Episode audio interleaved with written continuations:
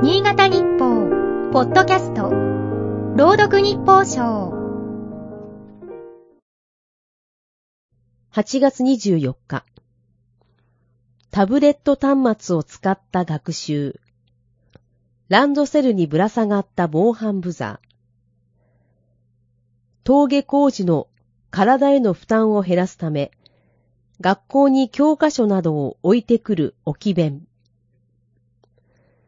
今の小学生の日常には、40年ほど前の自分の頃にはなかったものがたくさんある。変わらない光景もある。その一つが教養の給食着。我が家の息子が通う学校は、割烹着のような形で、給食当番になった子が来て、週末に持ち帰る。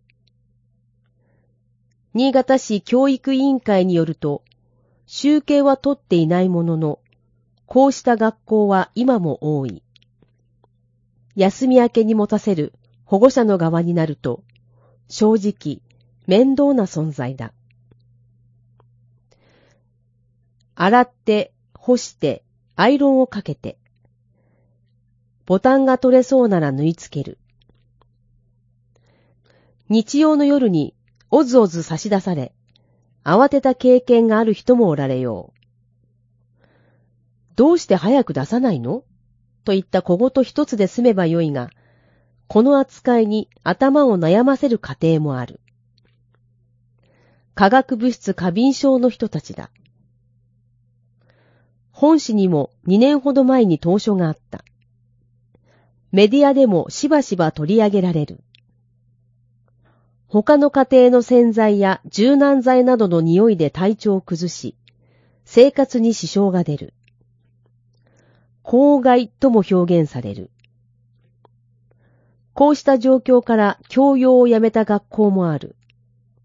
ただ、個人でエプロンなどを持参する場合、経済的な負担が生じる。物価高の昨今、対応が難しい家庭もあるだろう。